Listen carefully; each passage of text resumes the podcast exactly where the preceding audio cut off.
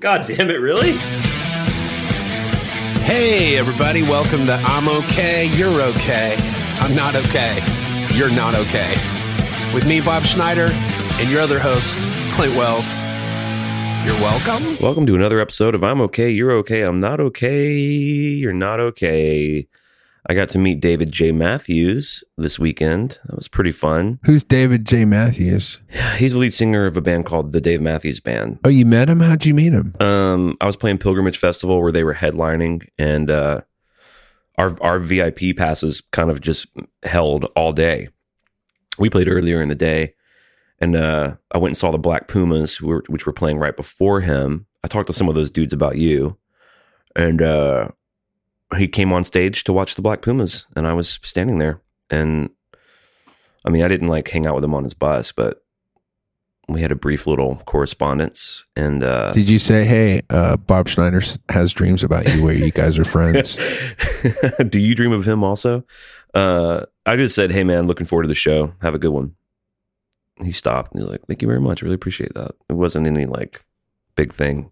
He looked like he was in a bit of a hurry by the time he walked by me. I'm telling you, man, that guy, I mean, obviously I haven't talked to him in 20 years, but if you would have just wanted to talk to him for a minute, he would have, he would have been down. Well, I, I guess I kind of blew that. You know, it had been a long day for me. I won't bore anyone with details, but uh, I'll tell you what. We got to watch the show from the press pat press pit, like right in front of first row, where all the people take you know Yeah. in yeah. between the barricade and the stage. And you know, I had been joking with everybody all day. I hadn't seen the band in 21 years. They're one of my favorite bands, and I got to sort of feel that thing you feel when you like watch when you watch them come out. You know, and like even if you're even if you're watching Tool from like the second bowl or whatever, when the band comes out, that's like a fun thing. And watching them come out that close, just being so close, and then watching him do his thing that close. I mean, that dude does not give a shit. He makes the weirdest face. Like, he is a strange, and I mean this in a good way, but like, he's a strange guy, dude. He was like making really weird faces, kind of communicating with the band in a funny way.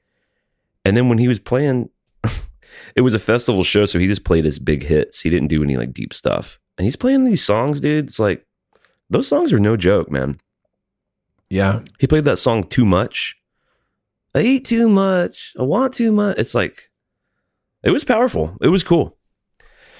But then we got bounced from that area. We got sort of unceremoniously kicked out, and then I had to watch the festival from like Why did they kick you out of there? a couple of like the band guys were there first, and we were be all being cool because we're band guys and we know what what's going on. Then press came and it got busy, but then I think a bunch of pilgrimage like VIP, the drunk mom ratio went up. Selfie drunk mom, and I think that someone made a call and they just bounced the whole. They just bounced everybody. And the, it was actually really unfortunate. The guy that was like basically hurting us all out. I went up to him while we are being kicked out. I said, "What happened?" I said, "Did something happen? What's going on? What's what's the deal?" And he pointed to like the rail, like where all the fans were, and he goes, "We don't let people stand in front of our fans. These are our fans." And I was like, "Dude, I'm like the biggest Dave Matthews fan in the world. Like, all right, I'm like, you're getting that wrong, but whatever." Uh, show was a lot less enjoyable from far away. I will say that there was an interesting little magic up front that was hard to feel in the back. Black Pumas were pretty good. They were pretty fun. I didn't know they were an Austin band. Dude, they blew the fuck up. They blew up. They were opening up for me two years ago. The Black Pumas? Really? Yeah. Wow. Oh, yeah. Interesting. Yeah, they got real big. I say two years ago, but it probably was four years ago. Who knows? Yeah. I don't know when anything happened anymore. Yeah, I feel well, that's exciting. Got to meet Dave Matthews, see him play. It was a pretty fun day for me to like, it's really, there aren't many things left that will make me feel that way anymore.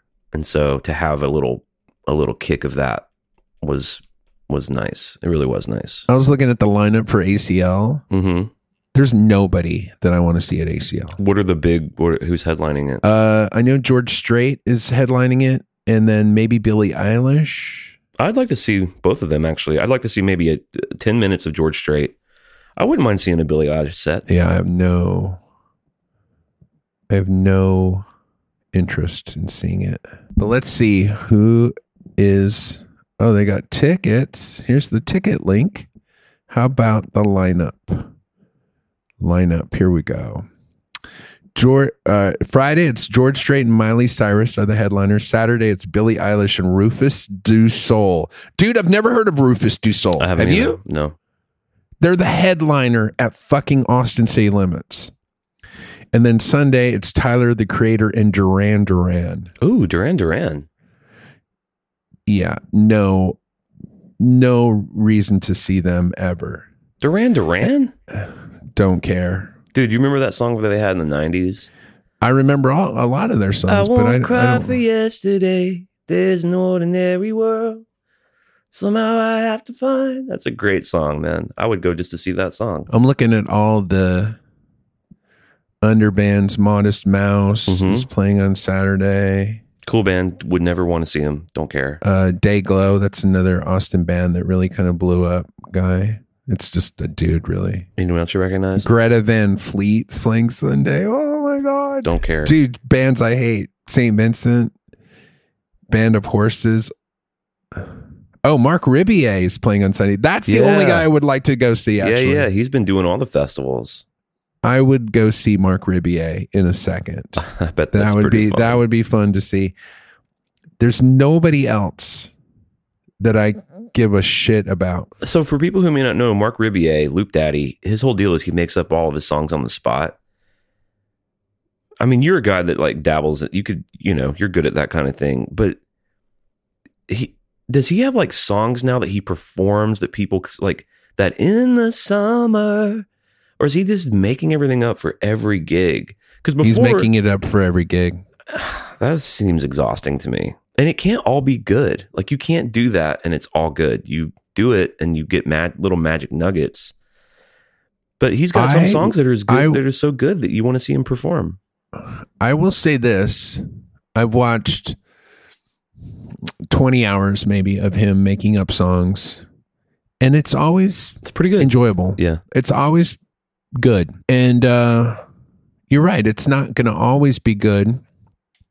But I do know this, when you're in front of a lot of people, you get more scared and you're going to be better. The bigger the audience, the more scared you are, the better you're going to be. And uh, I'm sure he's really good in this big, but god damn it.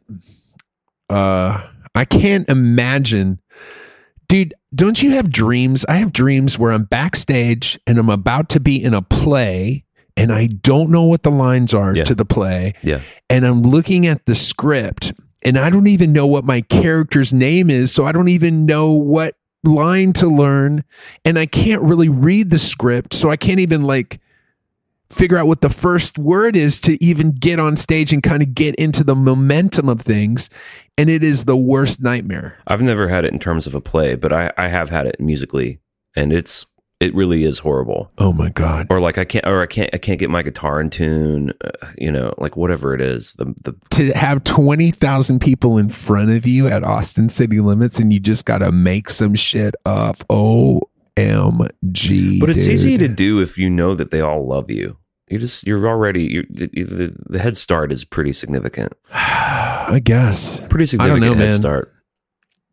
That's not my thing. I like I like constantly creating new material and playing new material. I think it's really vital and important, uh, especially if you want somebody to come see you over and over again.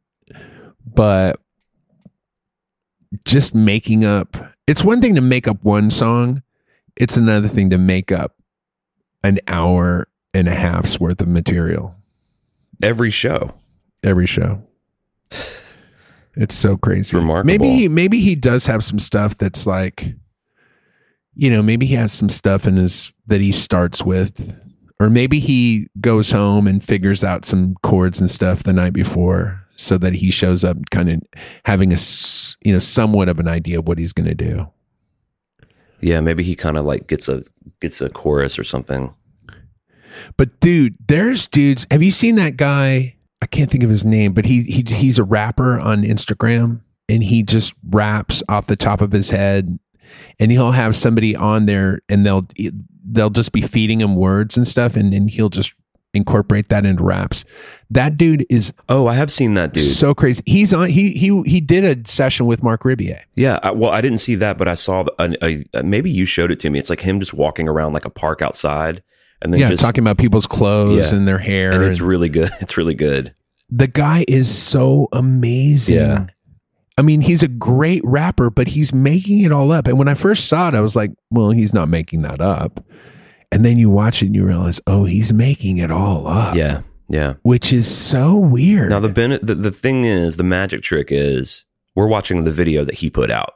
So, you know, he may have walked around that park for a couple of hours to get that one minute of good sauce. We see the one minute of good sauce. It's all very candid looking. I know, dude, but when he did that live thing with fucking Marc Rebillet, there was no cuts. So he was able to. You could see the the, the raw power of it. Actually, Dude, I saw that. Was dude- that was that when he was sitting on the couch at Yeah. Mark's apartment? yeah. Yeah, yeah, yeah. I saw that. That was really I fucking mean, good. Because you see him, you see Marc Rebillet with, um, who's the OG, the guy with the big, Oh, with Reggie. Yeah, you, Reggie Watts is, Reggie Watts. is bull, bullshitting through that whole thing. Yeah, he's, he's, he's not that great. I agree. And then then they had the guy from Whose Line Is It Anyways, who's also great. Wayne and he was kind of Wayne Brady, and he was kind of bullshitting it. Yeah, I mean, he was okay. yeah, but not great. But when that guy got up there and fucking did it, you were just like, holy fuck, dude, his brain's just wired in a weird way. Yeah, I've. It's funny that you mentioned those. I've thought about that too. I I thought that the Wayne Brady one was like I expected more because I grew up watching Whose Line Is Anyway, and that's no joke. And that guy was always the best, especially when it was anything to do with music. Uh, right. But uh, I like when he collaborates with Erykah Badu. Also, those are fun. They're pretty funny. They're just funny because it's like She's fucked up. She- well, I yeah. think the ones that he collaborated with her, those were live shows at the drive-in where she showed up. yeah, yeah. Oh my god, dude, she's fucked up. like just they get into some like psychedelic screamy shit. But i think it's because she run she runs out of gas. Like oh, that's Oh, yeah. that's that's what we're talking about actually. And what's so cool about the rapper the instagram rapper is he never like really ran out of fuel. But you watch Wayne, Wayne brady and reggie kind of not be able to keep up. Dude i was i don't know if you listen to theo Von's podcast but he's kind of like that. He just has this unending source of creative weird shit that comes out of his mouth. And he had riff raff as a guest. Do you know who that is? No. You don't know who riff raff is? He's a sort of a weird avant-garde white rapper out of dallas but he he talks like he's like I don't know, black or urban or whatever, and like committed to it for six years where he never broke character. And put all these tattoos all over his body, like the MTV logo tattoo and all kinds of weird fucking crazy tattoos and committed to this character Riff Raff. Okay. And was just known for being really funny like gave great interviews was super random. All his music is super random. And he was on theo Von's show and they were trying to out random each other. And riff raff just immediately ran out of steam like had nothing from the get-go. Hmm. and you were just like ooh. You're like what what happened there? Like he he used all his brain cells up smoking dope or something. I don't know. So weird. Meanwhile theo Von who used to be i guess a pretty serious drug addict has been sober for a minute so. Well, that's the thing, dude. When you talk about, except for Marc Maron, who put out, he occasionally will put out these episodes where I'm like, thank God, he's just proving everything I've said for years. This new BJ Novak one, dude, is so fucking rough. But anyway, these comedians who are sober guys, look out for those guys, man. Except for Maron, who's a total hack. But like John Mulaney, it sounds like Theo Von, uh, these dudes who have all that going on, and then they, I guess, use drugs or booze for to tamp it down or like whatever. When they kind of get free of that, and then all they have is that insanity. I mean, you're kind of like that with your music, you know.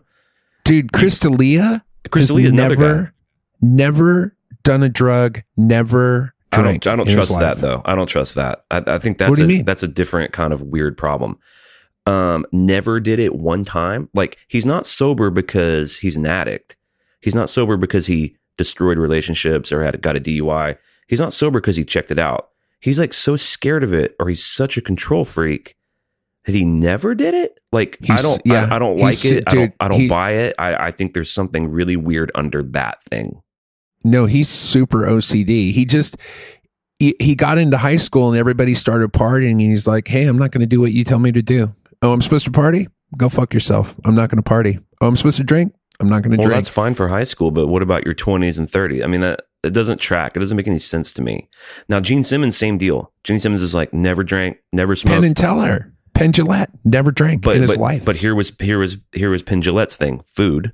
Here's Gene Simmons' thing, sex. Everyone's got something. oh, Chris D'Elia, you know why he got canceled, right? What he's He into, was like fuck, he was he was fucking everybody. he's into he's into like young women. no, he's not into young women. He was fucking a bunch of chicks. He is into young women. Uh, no, he's not, dude. He fucking he uh, he direct he was texting thousands and thousands of chicks, and one chick that he texted was sixteen, and he found out she was sixteen, and no, he was I know the whole story, but even when that Bye-bye. happened, one of the reasons that all his friends bailed on him, like Whitney Cummings, she's like, he just it was the big joke. Is like all his girlfriends were super young. Like that was just. I'm not saying they were all underage, but he's like he likes young chicks. Period. No big deal. but they weren't. They, he's not into underage chicks. I didn't say that. I said young. He likes them young. He plays with Well, that fire. that 18 to 22 demographic is an is a it's called the power girl demographic where women that age want to have sex with men in power hmm and will do it and it's easy pickings if you're a big star But you have to want it. I wouldn't even really want that. well for years i did i wanted Yeah, that yeah. I think it's real common. I'm not saying that there's anything wrong with it. It's just not for me.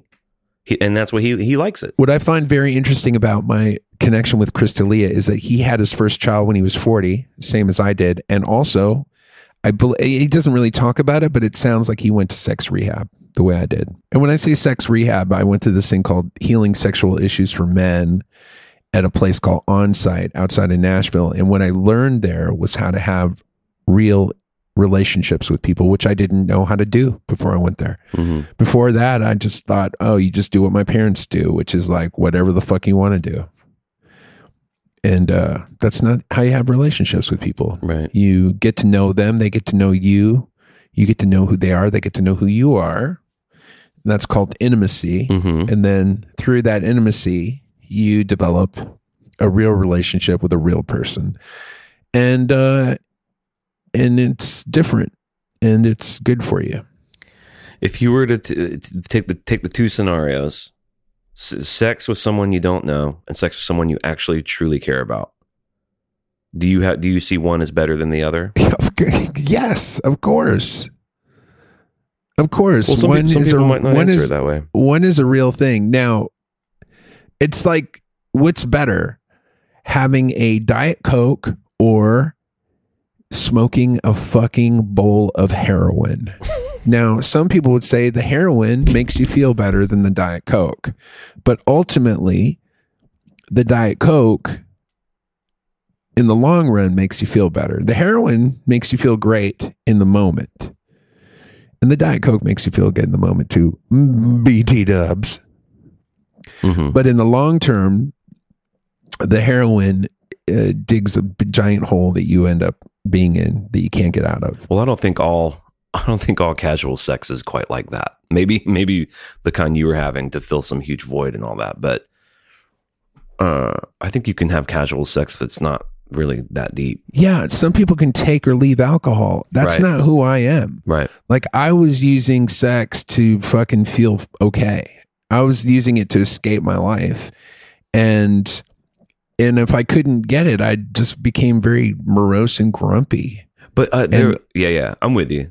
I want, I did want to talk about that sober without ever doing it thing though, because there's a dude in town. He's a he's a big session musician, uh, completely sober, but never did anything ever. In fact, go, his dad, uh, parents were, were alcoholics, I guess, and I guess there's a special AA for kids who were parented by alcoholics. Goes to those meetings on the reg, and never had a, a sip of alcohol or drugs ever. It's yeah, it's called Al-Anon, adult Right. children of alcoholics. Right. And he, you know, he thinks everyone who had an an alcoholic parent should be going. It's just a strange vibe. It's like he he lives like he was an alcoholic He like lives this sober life that would suggest to you that he had to have a big change to to get his life on track. And then you dig into it, you get to know him. He's like, I've never had a sip of alcohol. It's like, what is that? Well, That is a unique flavor. I'm not saying it's right or wrong, but that's I, I there's something about it to me that's like, well, you never even tried it. You know, like what? yeah, but I'm telling you, like my sister could easily go to Al Anon and benefit from it. Sure, I'm sure there's lots of tools for like, hey, your parents were fucked up, and here's what you need to know about all that. I'm not, I'm not knocking Al-Anon. I guess, I guess, I just, I, I, I- feel like you have to have had some experience with it for me to sort of be able to track with the, the moralizing of it. Oh, I'm a big soba Yeah. guy. It's like, well, okay, well, what happened? Well, nothing. I wouldn't even know. Never tried it. Too scared. Too much of a control freak. I'm like, oh, like your story to me is more like I, I like the cautionary tale of it. It makes sense that you had to get you had to get sober, dude, to live. I mean, I never tried crack. I came close one time, but then when it came time to smoking the crack, the guy who had the crack wanted to smoke it more than he wanted to share it. So I didn't do it. Mm-hmm. Uh, and that was the only time I came close to doing it. Never shot up with a needle, but I do. I was at a, I, I was at my house one night with a friend of mine, and we were both drunk. And he was telling me for fifty bucks we could go take a cab over to the east side, and for fifty bucks this guy would use a clean needle and shoot us both up with heroin. And I didn't do it. And even though I was drunk, it just sounded like, well, that can't be good for the long haul. like, first of all, I don't even know if I had 50 bucks. And if I had 50 bucks today, I'm going to need 50 bucks tomorrow. And then I'm going to need 50 bucks the next day. I'm going to need 50 bucks every fucking day. you know what I mean? So I never did heroin. But, you know, maybe that's what, you know, for for these people it's like, yeah, I don't Yeah. I don't want I don't want to get drunk. yeah, no, I get it. I, I- get it. I, I mean, heroin's much less common and much more dangerous and It is one thing to never even try. I think Chris D'Elia has had a sip of alcohol.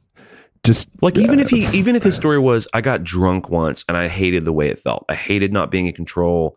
It didn't make me funnier. It made me goofy and lazy. That even even if he was like I just did that one time in college. no, he's he's never done that. Like one sip of alcohol, you know, even Gene Simmons would be like, well, I mean, I've had a few glasses of wine. He's like, but but Gene Simmons' whole deal and Jillette's like this too. And uh who was that famous dude who was like an illusionist? Uh anyway. David Copperfield? No, he's a famous illusionist who like debunked Uri Geller and stuff. And he had a documentary called An Honest Liar because most of his life he was gay and had a husband, but no one ever knew about it. Randi, something James Randi. The, the amazing Randi. The Amazing Randi, right? He was like, no alcohol, no no drugs, no caffeine, and his whole deal was like, I want to be in complete control and like completely. I want to soberly evaluate the world all of my waking life. And Right. Jillette's like that too. Like, I just want to be clear, present. Same thing with Gene Simmons. Blah blah blah. well, dude, when I when I listen to Chris D'Elia talk, I'm like, that's what I would be able to talk like had I not like seriously killed billions of brain cells with alcohol. just because he's quick witted and talks fast and connects ideas fast. Yeah. I'm telling you, dude, I killed so many brain cells between the alcohol and smoking a bunch of pot. I mean, I definitely the alcohol, I mean, who knows what the pot does, but for sure I killed some brain cells. Yeah. And not to mention the times where I just would pass out and hit my head and concuss myself and you know that kind of shit. That happened all the time. Yeah. I mean, I was in Dave Matthews' dressing room one time. Like, I would go into his dressing room when they were playing on stage and we would just clean out their alcohol. And I was in there one time and I just fell off the back of the couch and landed on my head. like, that can't be good for my brain. Well, uh, I mean, the word about Dave is that he's quite a heavy drinker. Oh, fuck yeah, dude. That whole crew. When I was on tour with them, they were all heavy drinkers. That drummer would drink a bottle of whiskey a day. But you would think that, like you, as we've all gotten older, you know, that they would have maybe put the bottle down. Uh, and maybe, maybe, I think Carter probably did get sober. all the people that I know that aren't alcoholics that like to drink, they drink. Dude, if I could drink, I would drink. Yeah. I love to drink. I just could never do it successfully. I'm not, I don't know how to do it. Once I start, I'm not going to stop until I'm unconscious, mm-hmm. period. Right. So that's not a way to live a life, dude. No. No, it's a way to end a life. You know, I, I don't know. I don't know if I'd be one of those people that would stay sober if I had sort of a, you know, somebody said, okay, you got like three months to live. I don't know if I'm staying sober for three months. Well, I'm definitely not staying sober at, at when I start feeling pain. I'm doing the morphine. I'm doing all of that. yeah. Yeah. But in terms of you, you don't want to waste that precious time being drunk. Being drunk sucks. It's not that great. I loved it. Yeah. I just didn't like being sober. That was my problem. I loved being drunk. But when I would sober up, everybody'd be like, you know what you did? You were such a dick. And I'd be like, ugh, yeah. I better drink. Well, I mean, I'm usually told charming stories about the things I do when I'm drunk, but it's just not worth it anymore. Yeah. Well, I will say the people that can drink without any consequences, they're the ones that die of liver failure. Yeah. They're the ones that like, oh, he he was a heavy drink. I didn't even know he drank. Yeah. Oh, he's he died from sclerosis or whatever it's called. what is it called? Psoriasis. of the liver. Psoriasis. Skull, sclerosis. His fucking liver was really fucking bent out of shape. Well, listen, this has been a pleasant talk. We somehow got it there, and uh, I have to go and uh, see what's going to happen with this doctor. And uh, that's it. That's all the.